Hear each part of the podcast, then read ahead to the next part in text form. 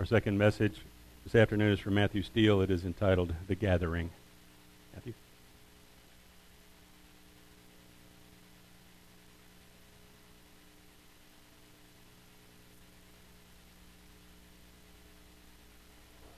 That's okay, Ron. I had all the wrong verses in one of the songs earlier, so. Good afternoon, everyone. It's, uh, it's good to see everyone here. It's good to see some visitors. And uh, we hope that uh, you'll stick around and, and visit with us afterwards if we, we haven't scared you off already. Church is an interesting place, isn't it? Some odd people in church, aren't there? Yeah, you're looking at him. Yeah. But you know, we're, we're filled with people from all walks of life, all kinds of career backgrounds, interests, parts of the country, parts of the world for us foreigners that are here. We're filled with interesting, different people, different life experiences. And of course, I mean, that stands to reason. We're all unique. We, we all have our own life story and how life has shaped us and changed us and molded us to the, the people that we are right now. But when you get people in a church, it's a singularly unique institution or group in the world because we're all combined in this single faith. We're all united by the single faith and the, and the, the principles of the faith that we have and regardless of our background. Where you and I may not normally run in the same circles, perhaps, right? You wouldn't want to be seen dead with me, probably. And so, otherwise, we're made up of people that wouldn't come together normally out of some other interest that we might have in the world. And yet, we find ourselves here with the same faith, this belief, this hope that we are being changed by Christ in us, and that together we are the family, the children of God. Just a wonderful truth that we have. But you know, churches are not free from challenges, are they? Largely to do with the different personalities that we have in churches. Because for some reason, not everybody likes me. I, and maybe you find that, tr- that, that to be the case for you. I don't, I don't know. It's odd, isn't it? But yet we do. We have personality traits that others like and others just can't get away fast enough. And so that causes some conflict, maybe. Maybe it can cause disagreements at best. And as the saying goes, if you find a perfect church, right, where everyone is in harmony, don't go there. You'll ruin it, right? Because there isn't a perfect church. There is a perfect place. There is a perfect church for us. And of course, that's part of our faith, is understanding that God has brought us here to this group of people in this congregation for a reason. From the outside, people will look at churches. Church leaders are the, probably the most prominent, right? The big televangelists that have committed all kinds of, you know, infractions, sins of all kinds. And they'll look, see, that's what church gets you. And, and then they'll even look at you and I, right, in our worst possible moments when we're, you know, out in the neighborhood and upset about something. And they'll say, well, that, that's what church gets you. See? But as C.S. Lewis said, you should have seen him before he went to church. Right? Because we are a work in progress. We are learning and being shaped and molded into something that we're not yet. And part of that is by being in the church. We have bad habits. We sometimes have anger. Sometimes we're selfish. Some, sometimes we're even deceitful or lack self control. We're just human. And we're on this journey together. We're still not sin free. And so, therefore, church is not a club, is it? It's not a club for the elite, for the perfect or the righteous. It's a place of recovering sinners. So we could all sit in a circle, couldn't we? And say, Hi, my name is Matt, and I'm a sinner. Because that's what we're here. We're a support group. We are a support group. We're the first support group for addicts of sin. That's what a church is. We know that we're imperfect, but we know that we have a Savior that is working within us and within our church and within the bonds between each other to help us to grow, to improve, and to mature in the stature of the fullness of Christ. I may have mentioned this before, but there was a church back in Liverpool many years ago that had a big sign, and it said, This church is for sinners. If you're not one, go away. And we could all do that. We could all have that sign. And church is really an amazing place. Or it should be an amazing place. It should be a safe place, right? A safe place for us to make mistakes, for us to, well, learn from our mistakes. Not a place for judgment, not a place for accusations, for correction, yes, for guidance and instruction and helping one another when we don't see the sin in our own life. But of course, remembering about the beams in our own.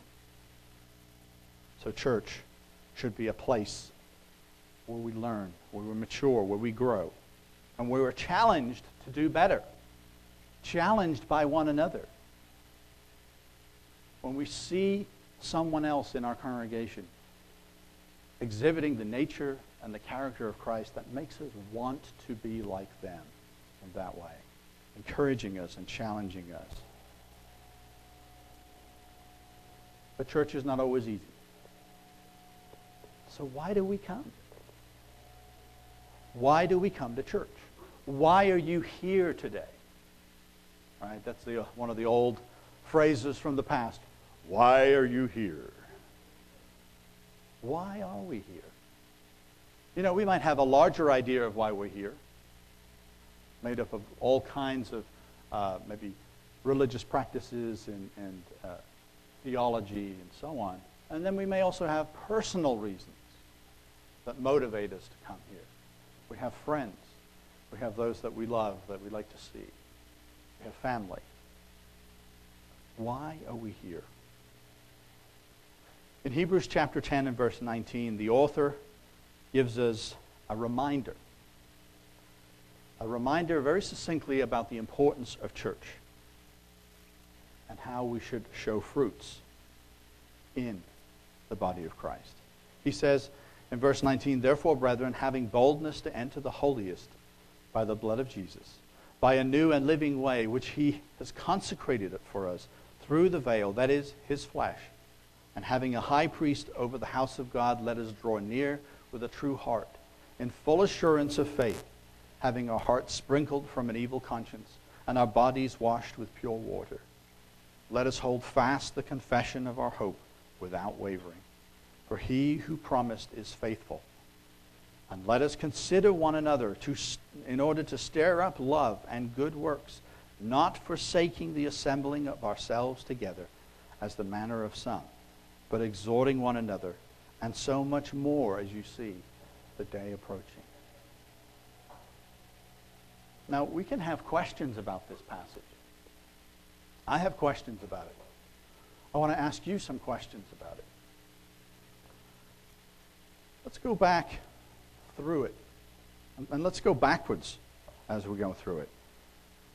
What day do you suppose that he's talking about? when he says, not forsaking the gathering of ourselves together, but doing it more and more as we see the day approaching. What day is he talking about? Anybody? What's the day? Is it the Sabbath day? The day of the Lord. Well, how do we know it's the day of the Lord? How do we know that? It's a bit of a trick question. In Acts chapter 2 and verse 19, right at the very beginning, the start of the church, right? The start of, of the outpouring of the Holy Spirit on the day of Pentecost, we get this. The Apostle Peter stands up and he says, I will show wonders in heaven above and signs in the earth beneath blood and fire, vapor and smoke, and the sun shall be turned into darkness and the moon into blood before the coming of the great and awesome day of the Lord. Now, we kind of jumped into the middle of what he's talking about there. But the idea of the day of the Lord, this coming day that's out there in the future, is throughout the gospel, is throughout the story of the church from the very beginning. And it's important that we recognize that. Again, in 1 Thessalonians chapter 5, verse, uh, verse 1. But considering the times and the seasons, brethren, you have no need that I should write you. For you yourselves know perfectly that the day of the Lord so comes as a thief in the night. For when they say peace and safety, then sudden destruction comes upon them, as labor pains come upon a pregnant woman, and they shall not escape. But you, brethren, are not in darkness so that this day, this day should overtake you as a thief. You are all sons of light and sons of the day. We are not of the night or the darkness. Therefore, let us not sleep as others do, but let us watch and be sober.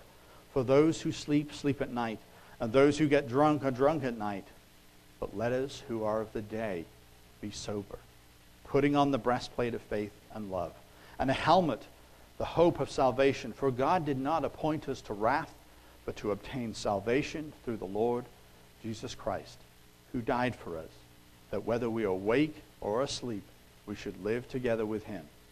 Therefore, comfort each other, edify one another, just as you also are doing. And it's interesting, isn't it? There's a correlation between this day that's out there, that's coming, and the edification within the church, the support within the church, within the family. And these two things are tied together. I don't know if you've ever thought about it, but this gathering, this church congregation right here, right here in Tulsa, along with the larger body of church of the church around the world, it had a beginning.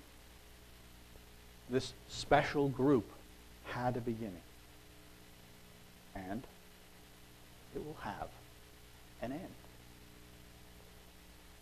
Well, wait a second. Jesus said that the gates of hell will not prevail against the church. Yes, he did. But there's a day coming, isn't there? There's a day coming, and there's something very special that happens on that day. It's in many ways a day of judgment and justice but there's a day of transformation, isn't it? Because the church will cease to be the kind of church it is now.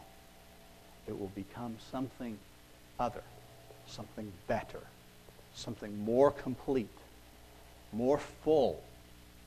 It'll become that church that Christ wants us to be. So we come to church. When we come and worship together, we need to remember that there is a timer running. There's a timer running. We only have so many Sabbaths to congregate together. We only have so many Bible studies to come together. So, so many different worship team practices. You should come up here. We have a lot of fun. But we only have so many of those, don't we? And so when we think about church and we're thinking about missing church, about missing the gathering, we have a limited number. And we're going to just let them slip by. There is a day out there. There's a day when everything will change. And we need to be ready. for that day. As we read before, church is the place where we put on the armor, where we encourage one another, we lift one another up, we help train one another. This is the practice ground so that we are prepared for that day. Going back to Hebrews 10, carrying on with our questions. What is it that, that we should be doing for one another and with one another? Should we be irritating one another, making each other mad, like my sons do? They know exactly where the buttons are. Yep, there he goes. He's just going to spin it off. Tears and mucus and everything else. Is that what we're here to do? Because we are supposed to provoke one another, right? But he said, let us consider one another in order to stir up, provoke love and good works. How well do we do that? Are we good at this? Well, maybe we're pretty good at this. But we could always do better, right? No matter how well we provoke one another to love and good works, we could always do it more. Can you have too many too much love and too many good works? You really cannot. Does our speech and our actions provoke one another to good works? What's the definition of love? 1 Corinthians 13. 1 Corinthians 13 and verse 4 Love suffers long and is kind. Love does not envy. Love does not parade itself, is not puffed up, does not behave rudely, does not seek its own, is not provoked, thinks no evil, does not rejoice in iniquity, but rejoices in the truth, bears all things, believes all things, hopes all things, endures all things. Love never fails. Do we provoke one another with, to these characteristics? Do we lead by example with these characteristics? Do we expect these characteristics in one another? Not unrealistically, but with grace. With the grace that we receive, right? And if we do this, well, life in church is so much better, too. But that's not the only reason we're doing that for. We're, we're provoking one another unto this love, unto these good works, so that we can do something else outside of church. Because that's where we're really supposed to be sharing the love of Christ. You know, when I come to church, and if I have an opportunity to not do anything, I can just sit back and I can listen and I can learn and I can enjoy the fellowship. I'm so refreshed because I'm sitting in a room full of saints. I'm sitting in a room with the people that I expect to be in the kingdom of God, shining with the sun's own glory. And I'm encouraged by that.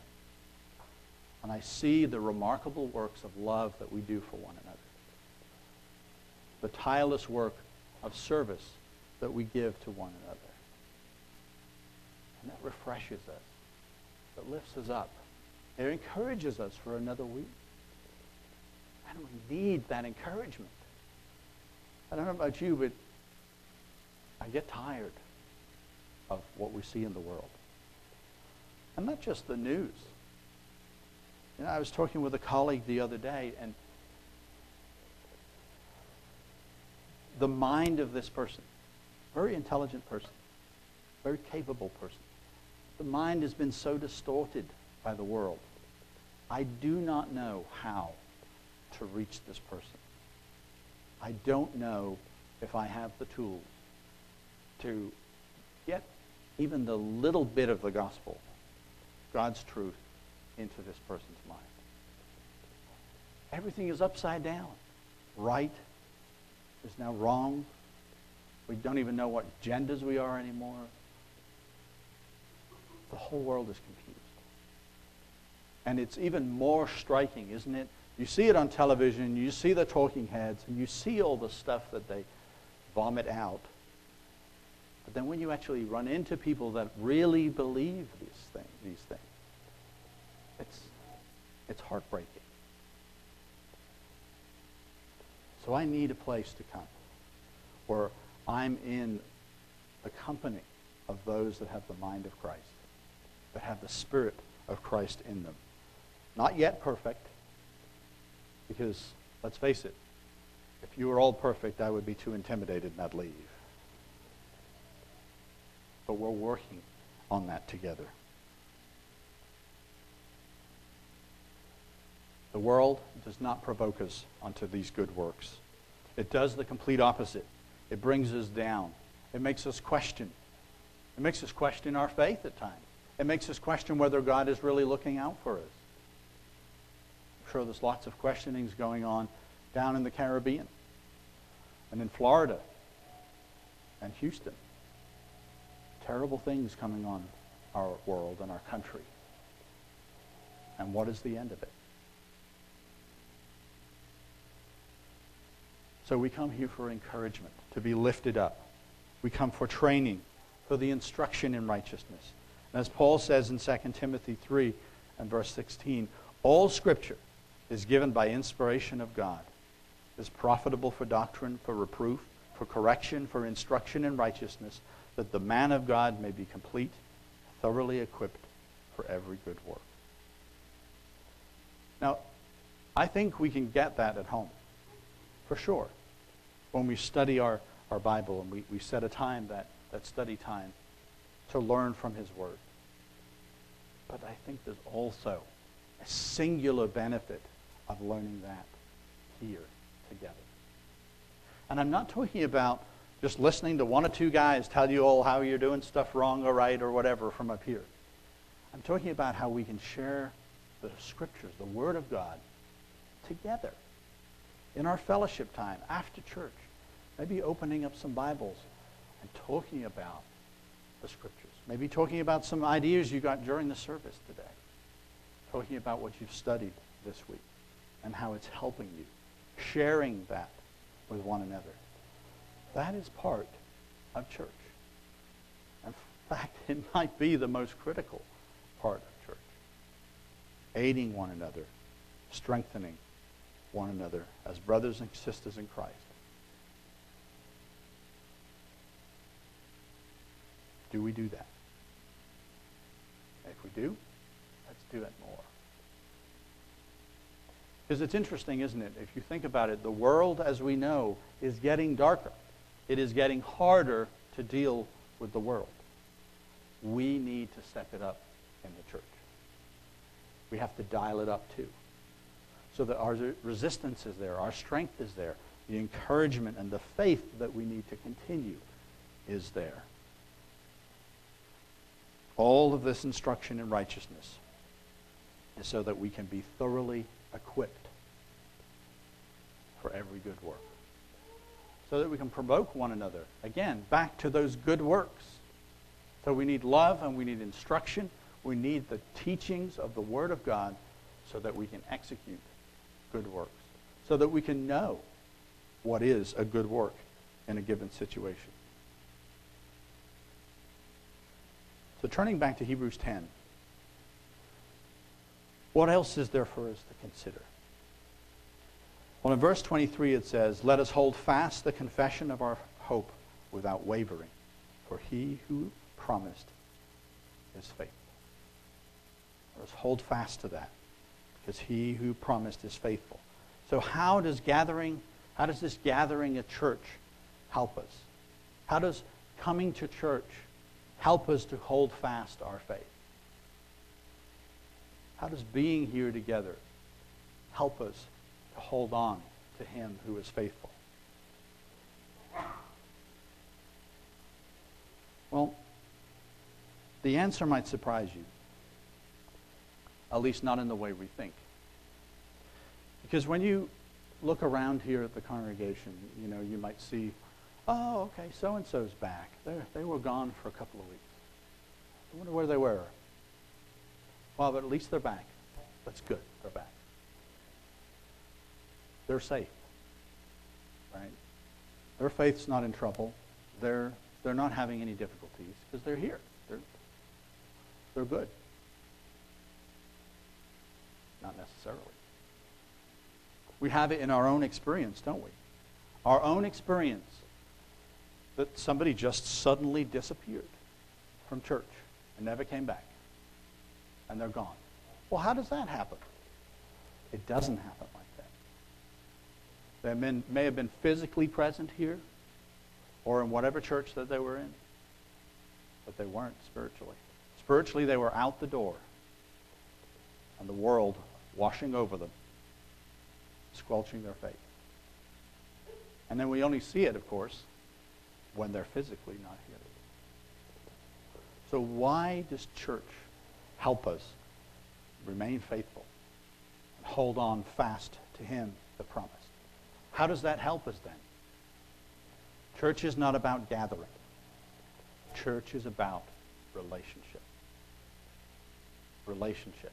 It's not sufficient to just be here and to see one another.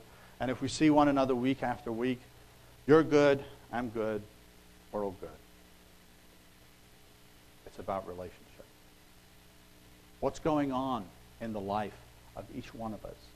What is the struggles that we're having? What way can we help one another? It's relationship. It's not just about attendance, just physically being present. Of course, that's got to start there. It is about building the relationships through Christ so that we can know what's going on in the lives of one another. If you turn back to Peter's sermon on Pentecost, we're going to pick it up at the end of his sermon in chapter 2 and verse 40. We get this simple message. We see the model of what the church should do, what the church should be like. It's really very simple. It's a really very simple model. And they started doing it at the very beginning. Verse 40, it says, With many other words, Peter testified and exhorted them, saying, Be saved from this perverse generation. Then those who gladly received his word were baptized. And that day about 3,000 souls were added to them. And they continued steadfastly in the apostles' doctrine and fellowship.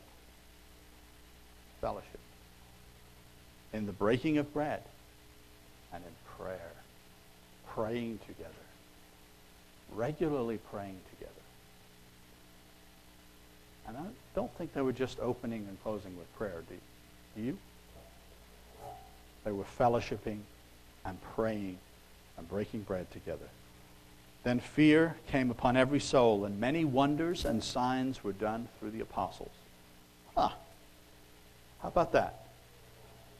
There was a, a natural byproduct of fellowshipping, of praying together, of coming together in Christ. The work was getting done with miracles, with wonders and signs.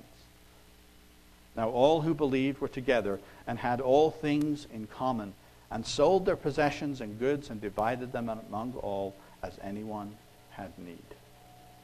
So, continuing daily with one accord in the temple, breaking bread from house to house, they ate their food with gladness and simplicity of heart, praising God and having favor with all the people. And the Lord added to the church daily those who were being saved. Just must have been an incredible time. Can you imagine being in that place at that time?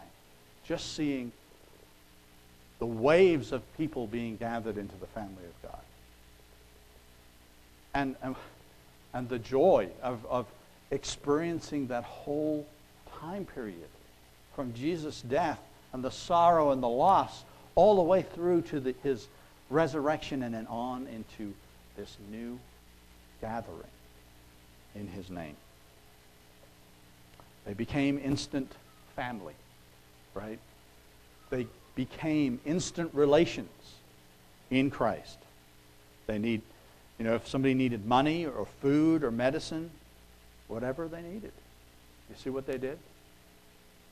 Steve needs some, some, some medicine over here. I'm going to go sell a bike that I have to pay for that. And, and, and you might do something for me. You know, they just, whatever you need, you take care of your family, don't you? They became this instant family, taking care of one another. But how could they know about these needs? You know? They lived in different parts of the city, so they got on Facebook, said, hey, I'm having trouble. I need some help. They didn't have that, but they had relationship. They knew what was going on in one another's lives because they didn't have Facebook friends.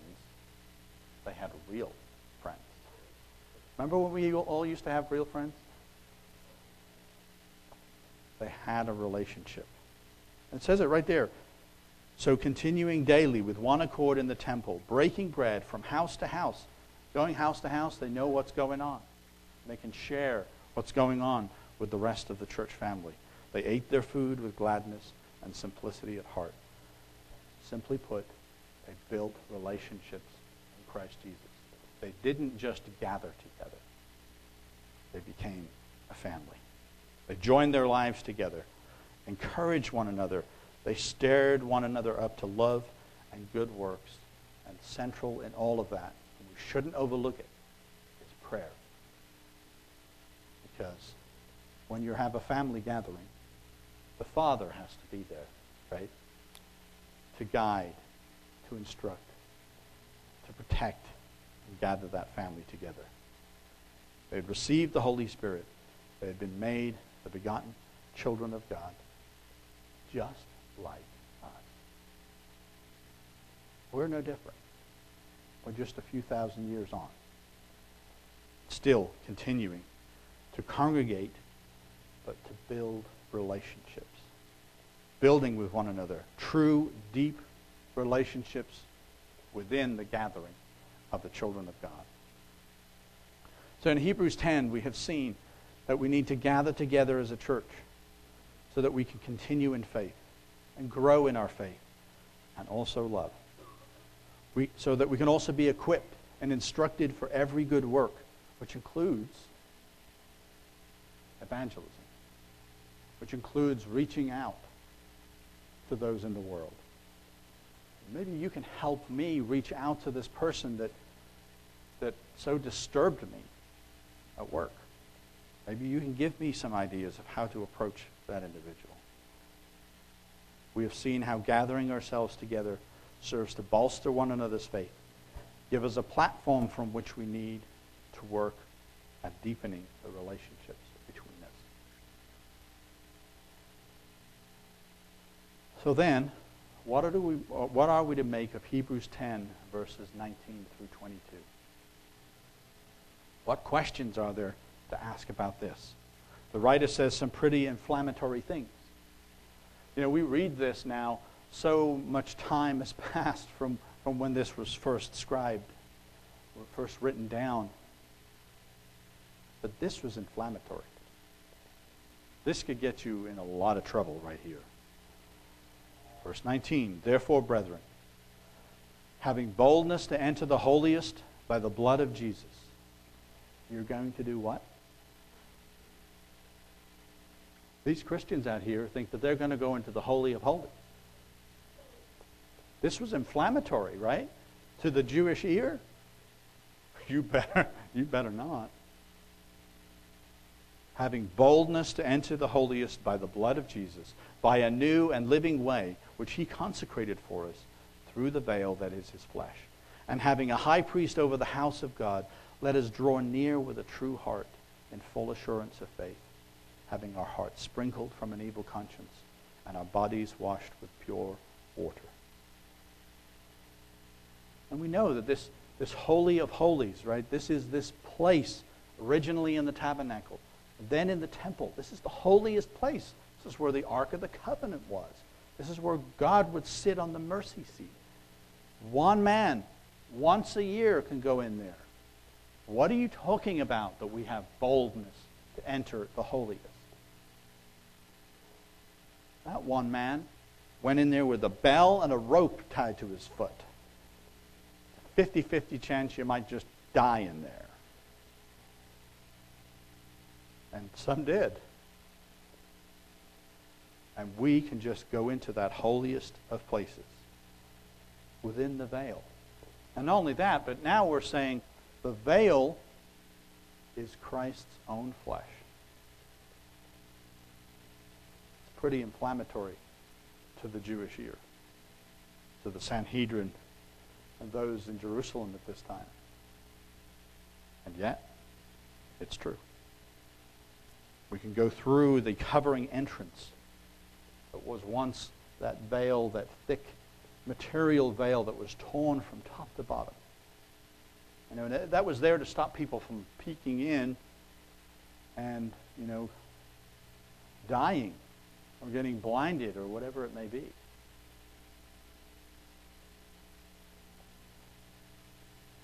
A very special place.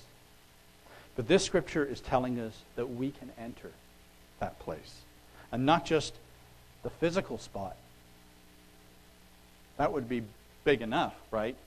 If we could find where that spot is on the Temple Mount, we'd probably still get in trouble for standing in that spot, or at least claiming we're standing in that spot. But that was just a reflection, a shadow. That was just a shadow of the real Holy of Holies that we can enter. We can enter into that Holy of Holies when we do what? We gather together in his name.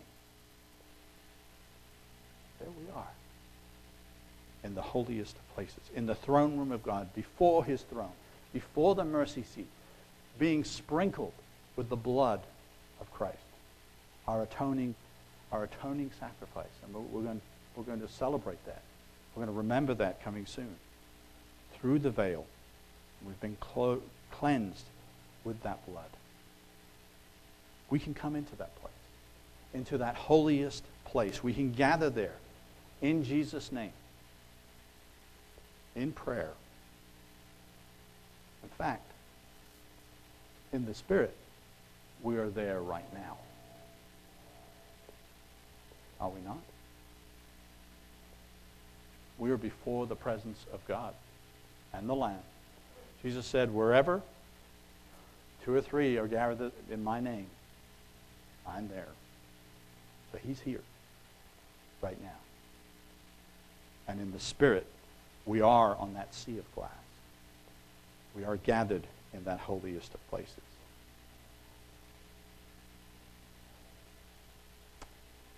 Why is that? Why do we do this?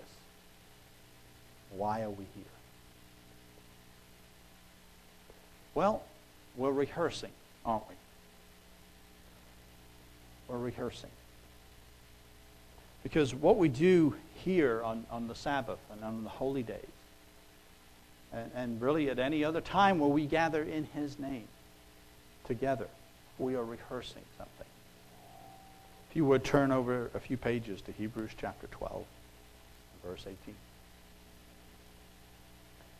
When we're together, gathered together in this family, this church, together, we are rehearsing for this moment. Verse 18, he says, For you have not come to the mountain that may be touched, that burned with fire into blackness and darkness and tempest, and the sound of the trumpet and the voice of words, so that those who heard it begged that the word should not be spoken to them anymore.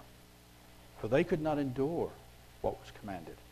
And if so much as a beast touches the mountain, it shall be stoned or shot with an arrow. And so terrifying was the sight that Moses said, I'm exceedingly afraid and trembling. But you have come to Mount Zion, to the city of the living God, to the heavenly Jerusalem, and to an innumerable company of angels, to the general assembly of the church of the firstborn, who are registered in heaven, to God, the judge of all, to the spirits of just men made perfect, to Jesus, the mediator of the new covenant, and to the and to the blood of sprinkling that speaks better things than that of Abel. We have come to all these places spiritually when we gather together. But that's a rehearsal. This is a rehearsal. We are rehearsing for that ultimate day. What day was that? The day of the Lord. The day that the church started focusing on. The time is running out. There is a day coming. And we are to prepare for that day here, within this safe place, within this family, within this church. We are rehearsing for the day when we will finally be on that sea of glass. We will finally stand there. Do you believe that? Do you believe that you will stand before the Lamb, before the Father in that gathering? I do. That's why we come to church, isn't it? We're rehearsing. We're getting ready. I feel like I have a lot more work to do. I feel like I sing a little off key. I feel like I don't pay enough attention. There's more work to be done. There's more practice to be done. There's more rehearsing to be done. But what about this cloud of witnesses? What is that? Is it just poetry? Or is it in God's time? Through the Spirit that, that they are, by their actions, by their life, the saints of, of bygone ages are standing there witnessing to us. Do what I did. Follow me as I follow Christ. Isn't that what Paul said? There's two ways of looking at it. We can look at those witnesses and they're watching us. Okay, they're gonna they're gonna get this right. Or maybe they're witnesses of the way we should follow. They're cheering us on.